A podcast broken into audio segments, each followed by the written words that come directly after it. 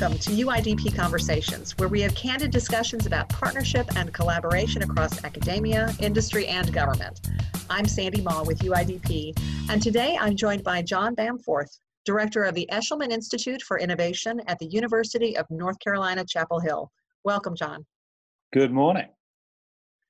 John, you are among the leaders of a new initiative, the Rapidly Emerging Antiviral Drug Discovery Initiative, or READY, a great name, that is trying to get ahead of the next pandemic.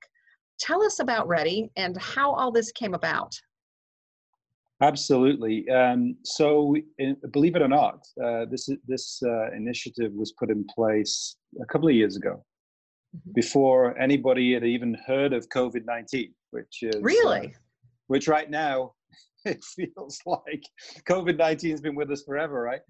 Yeah. So, no, two two years ago we uh, the institute that I run, uh, alongside some other funding bodies at uh, UNC, funded this project, which is a it's a collaboration across three schools at UNC: uh, the School of Medicine, School of Pharmacy, and uh, and the School of Public Health.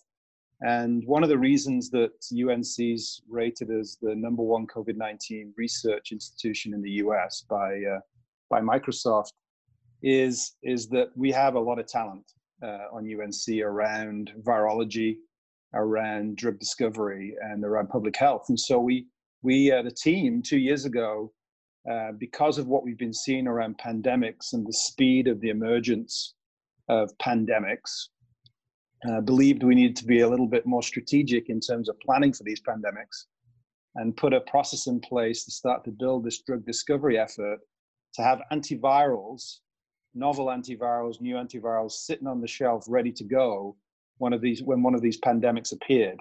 And then fast forward a few, uh, you know, about 18 months, and here we are, right? We're, we're sitting in the middle wow. of COVID 19. So, in many ways, we were in the right place at the right time. The team had been thinking ahead, and hence we started to put Ready in place, and we've uh, we've moved the ball forward significantly. But that's the Ready idea: is being prepared for the next pandemic. I know none of us really want to think about that, because we're all trying to get past COVID 19 and get back to some normality. But the reality is, we think we need to do a better job of planning. And I think COVID 19 demonstrates that that's a need. Oh, definitely, in spades. Um, well, Ready's partners are are fantastic. Um, they're from around the world, um, and you're using an open science model. What does that look like in a field that is as competitive as we know pharmaceutical research tends to be? Sure. Well, we think about it in a couple of frames. So, open science in particular, one of our partners is an organization called the Structural Genomics Consortium, SGC. We are, UNC is, is the US site for SGC. It's a global organization that's set up to discover novel targets and probes for, for, for disease. And the concept is at this that stage when you're looking at the human genome, and trying to find novel targets for disease, the more you share openly, the more you'll find.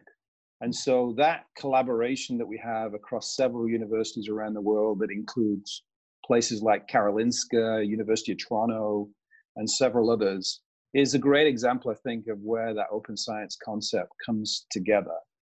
I think where that science then, that open science has transitioned to essentially is into a collaboration with the industry. Because once you've discovered those targets, you need drugs against those targets and novel drugs often against those targets. And that's where our partners in the industry come in. And then we start to think about global access. So once we have these drugs, we want to make sure as we partner with our pharmaceutical friends, pharmaceutical company friends, that they're thinking about making sure with these antivirals that will be access to the globe, that this is uh, going to be priced in a way that everybody around the world will be able to use them. Yes, because that's always a concern. You have all the big pharmaceutical companies practically in this this alliance. Yes. Can you share with our audience who some of those partners are? Absolutely. So um, one of the advantages of, of SG, SGC being a founding partner with us is, is SGC is funded by uh, many of the large pharma companies. So it's been very easy for us to, to reach out to those partners. Um, but we started actually with the universities. So we've got uh, multiple universities who have had dialogue with so far around joining the Ready effort. Uh, so from universities like uh, University of Pennsylvania, Pittsburgh, you name it, Monash in Australia, UCL in London. We've had dialogues around partnering with, with those institutions on this open science concept.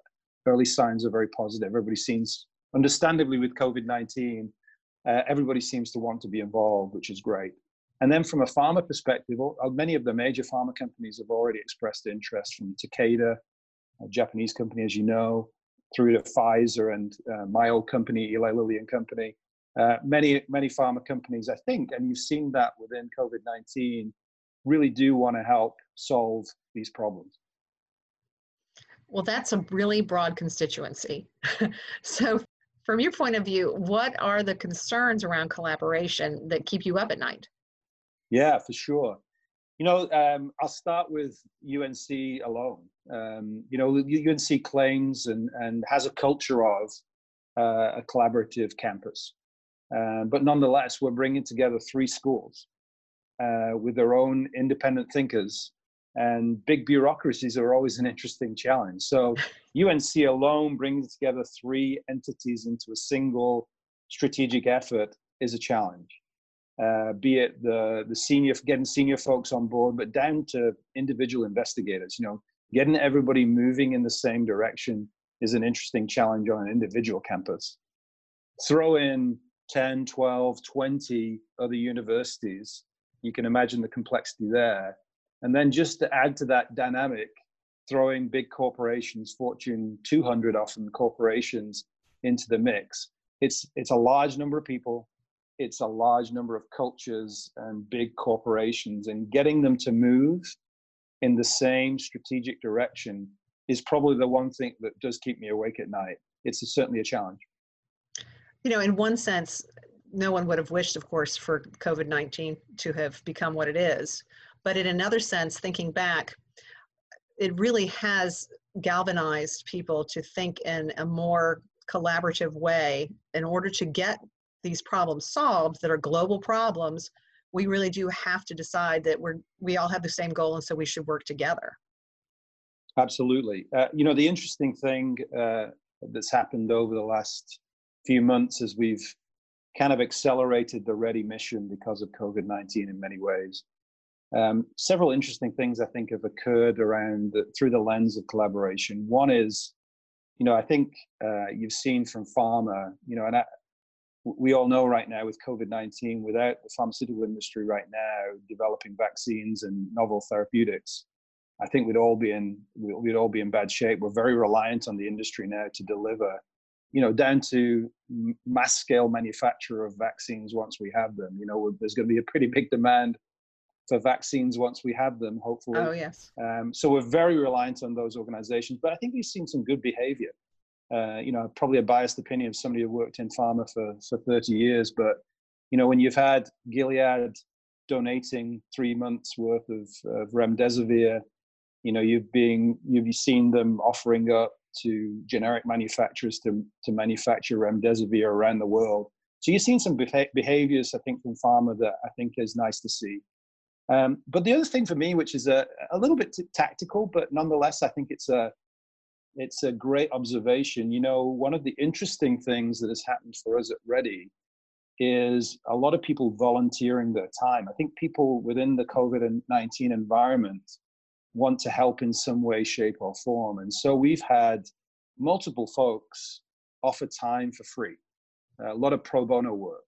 Uh, from, believe it or not, uh, ex Navy SEALs with two Purple Hearts through to um, marketing marketing agencies who you know built websites for us for free. I mean, there's a, a, massive amount of effort that's gone into this this work that, frankly, has all been volunteer work, which has been fantastic and somewhat unexpected, if I'm being honest. You know, at no point did we set out on this journey to say, "Hey, we can get all these people to work for free." But the reality is, they've all stepped up, and and it's been great, great, great to see, and it's been a huge help. That's great. Reinforces your faith in mankind. Absolutely. well, there are distinct stages that Ready set out um, in the approach. Um, and it, the first several are based at the university level, as, as you've said, but you are already bringing industry and government along with you. So, how important is it for an organization like this that has long term goals and a, and a, real strategic mindset to get all those parties interested in and engaged early on rather than just wait until, okay, now we bring those, those stakeholders in? Well, you know, first of all, to do this, it's a it's a significant financial challenge, right? Uh, to develop, um, you know, novel pharmaceuticals uh, is a you know the we we think to do what we want to do, and our goal is to have five novel antivirals at, at, at the stage of phase one, getting through phase one testing, which essentially is um, early safety data in humans, right? Um, to do that is it's a costly exercise. Uh, we think it'll take something in the order of half a billion dollars to do this work. So that's a, that's a big ask. Um, and so to get to a number like that is clearly a small university in North Carolina is not going to do that on its own. And so uh, we've we felt like we had to reach out early. We had to have a lot of dialogue, and that's what my institute, the institute that I run, uh, or should I say, our institute, not my institute, that I run, um, we've been very active to to build those partnerships. Uh, we also think there's a window. Um, you know, right now, COVID nineteen makes this uh, this effort really uh, clear in people's minds the importance of, of this sort of planning. Uh, we think people, at least from our past experience, once we get through COVID 19, people will forget pretty quickly that we went through uh, some of the pain. And so we think there's a window to solve this strategic issue for the globe. And uh, we'd like to be part and parcel of doing that. So, what is one challenge and what is one opportunity you want to share about partnership that you've learned thus far? Yeah, I, I go back on the challenge side. Um, without doubt, it's the complexity of the breadth of partnership that we're talking about here. Um, you know, to to ensure that we get to this aspirational goal of five novel antivirals will take, you know, will take a village uh, a global village. Um, but that adds complexity, and uh, we're going to have to leave a lot of um, preconceived ideas and, and, and some of the biases that we bring to the table to the side uh, to ensure that we get to uh, get to this solution. Um, on the opportunity side of things, uh, I don't think any of us uh, want to be in this situation again if we can avoid it. Um, you know, I don't think any of us want to live constantly in a Zoom world. I think we'd like to spend time hugging grandparents and going to uh, birthday parties and weddings, etc. Uh, we are, at the end of the day, human beings. And so, for Ready to be a part of the solution, uh, the therapeutic part of the solution, for us to be better planned uh, for that future state, because unfortunately, these pandemics will occur again. I mean, it's the, they're coming more frequently than they ever did before. Uh, they happened before COVID 19. Some people will try and tell you different, but pandemics have happened before and they will happen again. And so we believe we can, from an opportunity perspective, be part of the solution. Thinking about COVID 19 and the current situation, but thinking more broadly about innovation, what have we learned about cooperation and collaboration between business and academia and our ability to address issues when we really need to? Well, you know, there's a lot of uh, you know a, a, lot of political discussion, particularly here in the U.S. right now around COVID-19, which you know in many ways isn't isn't helpful on any side. The, the thing that's encouraging is you know as part of this Ready team right now, the, the thing that's been encouraging to us is the willingness of people to jump in and move quickly. Um, you know, we we've obviously got some things going on here in the U.S um, from the federal government around Project Warp Speed, etc.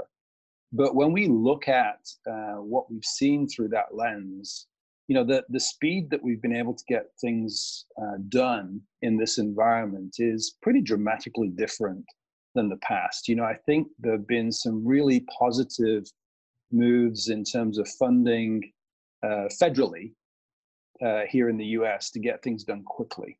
Uh, the FDA has been much more open to reviewing things with speed. Um, they've they've removed some of the the kind of legal restrictions in terms of moving therapeutics and vaccines forward rapidly. Um, and so I, I, I, think the, there's a lot to be um, encouraged about. You know, there, we know the challenges, we know some of the dialogue that happens in the press on a daily basis.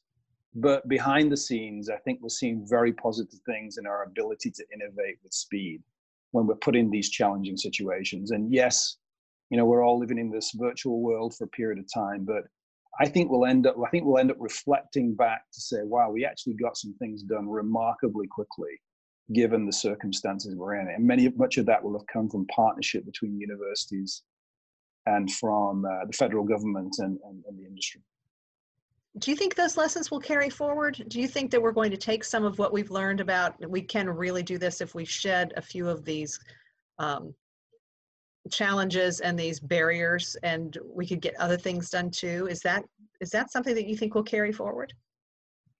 You know, I, I, I would hope this is enough of an emotional experience for us all with COVID nineteen, um, because you know, again, with some of the unfortunate kind of death tolls that we're seeing here with this disease, you know, for many of us, we'll have had it, some sort of, ex- most of us, I should say, will have will have had some sort of ex- people experience, right? A, a death in the family, unfortunately, or somebody that we know that will cause us to say, you know, we really don't want this to happen again. Let's let's think about this in a in a uh, in a broader and more expansive, more thoughtful way that will get us to better uh, strategic solutions with speed.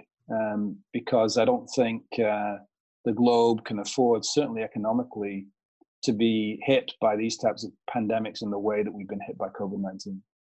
In all of that you've been doing in the lead up and getting ready off the ground, what has most surprised you? I actually think there are two things. Uh, the, the first for me uh, is the willingness uh, of a broad array of people to collaborate.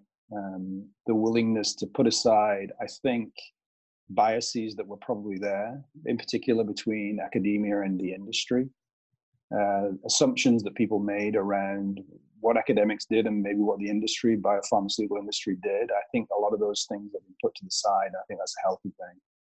The second piece for me is uh, I'll go back to the humanity that we've seen in these moments. And, and I think to see the broad array of individuals that stepped up to us and volunteered their time, and some of them have been working almost full time on this effort free of charge, offering up their agent, you know, marketing agency resources free of charge to put some of these things in place.